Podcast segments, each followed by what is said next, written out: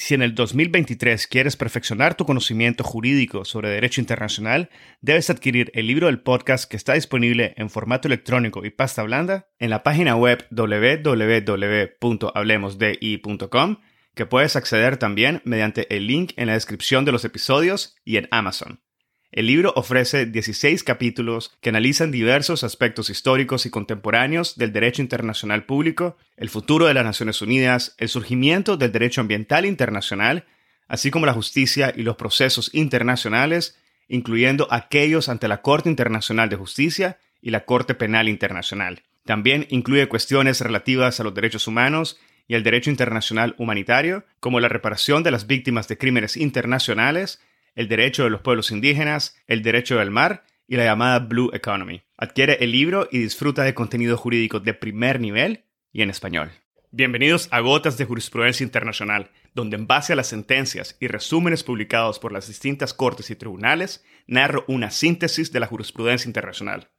En cada episodio me acompañarán por un viaje en el tiempo, donde conoceremos juntos las partes involucradas en procesos internacionales, la base jurisdiccional el fondo y la naturaleza de cada conflicto, entre otros aspectos que te invitarán a indagar aún más el derecho internacional. En la descripción de cada gota puedes encontrar los links a la información publicada por distintas cortes y tribunales internacionales. Recuerda dejar tu valoración de este y otros episodios, de compartir y suscribirte al podcast. La gota del día de hoy se refiere al caso de cuestiones relativas a la incautación y detención de determinados documentos y datos Timor Oriental contra Australia, que fue objeto de una providencia de medidas provisionales y una posterior discontinuidad del proceso en general. Y esta es la historia. El 17 de diciembre del 2013, Timor Oriental inició un procedimiento contra Australia por motivos de una incautación y posterior detención por agentes de Australia de documentos, datos y otros bienes que pertenecían a Timor Oriental y que éste además aludía a tener derecho a proteger bajo el derecho internacional. Timor Oriental sostenía que los documentos a los que se refería habían sido incautados en las oficinas de uno de sus asesores legales en Narabunda, dentro de la capital australiana, en motivo de una orden emitida en virtud del artículo 25 de la Ley de la Organización de Inteligencia y Seguridad de Australia de 1979. Timor afirmaba que los artículos incautados incluían documentos y datos que contenían correspondencia entre su gobierno y sus asesores jurídicos en relación a un arbitraje pendiente en virtud del Tratado del Mar de Timor del 2002, que precisamente tenía como parte del proceso a Timor Oriental y Australia. Como base de competencia de la Corte, Timor invocó su declaración del 21 de septiembre del 2012, y la formulada por Australia el 22 de marzo del 2002.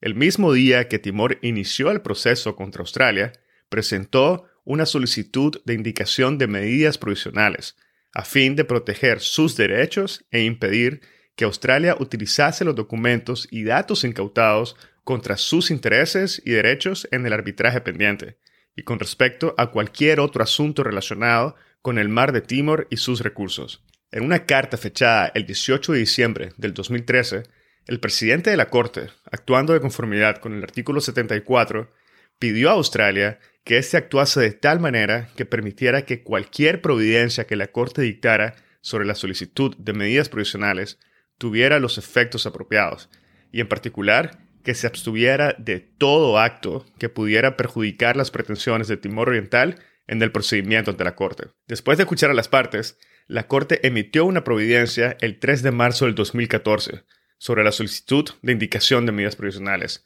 donde decidió e indicó que Australia debería asegurarse de que el contenido del material incautado no fuera de ninguna manera o en cualquier momento utilizado por cualquier persona o personas en desventaja de Timor Oriental hasta que se concluyera el caso ante la Corte.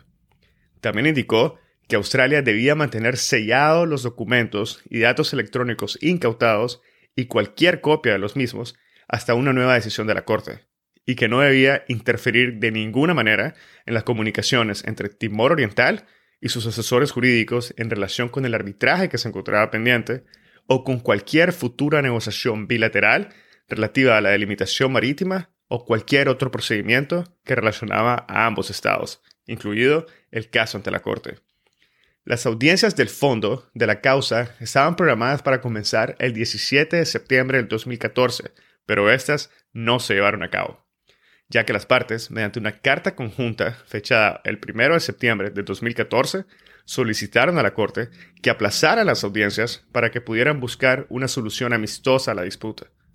Varios meses después, en una carta fechada el 25 de marzo del 2015, Australia manifestó que deseaba devolver los materiales retirados de las instalaciones de los asesores de Timor a Timor, los cuales habían sido objeto precisamente del proceso pendiente ante la Corte, por lo que solicitó asimismo una modificación de la providencia de la Corte del 3 de marzo del 2014 que indicaba las medidas provisionales. La Corte dictó entonces una nueva providencia el 22 de abril de 2015, donde autorizó la devolución de los documentos de parte de Australia a Timor. Y finalmente, mediante carta del 2 de junio del 2015, Timor Oriental informó a la Corte que deseaba suspender el procedimiento. Australia, por su parte, expresó a la Corte que no tenía ninguna objeción ante la solicitud de suspensión del caso, por lo cual la Corte, mediante una nueva providencia de fecha 11 de junio del 2015, dejó constancia de la suspensión por Timor Oriental de las actuaciones y ordenó que se retirara la causa de la lista. Y con esto llegamos al fin de la gota del día de hoy. Recuerda que una de las mejores maneras en que puedes apoyar a este podcast es compartiendo sus episodios y gotas con tu entorno y en tus redes sociales, y comentar cada episodio y gota al dejar tu valoración en las distintas plataformas. Asimismo, te invito a que des clic en el link de suscríbete al podcast, incluido en la descripción de cada uno de los episodios y gotas, para descubrir tus opciones y la forma en que puedes apoyarnos. Hasta la próxima. Si encontraste este episodio interesante, te invitamos a que lo compartas y nos sigas en Spotify, Apple Podcast, Google Podcast o cualquier otra plataforma que utilices para escuchar tu podcast Hablemos de Derecho Internacional, haciendo clic al botón de seguir o al botón de suscripción. Hasta la próxima.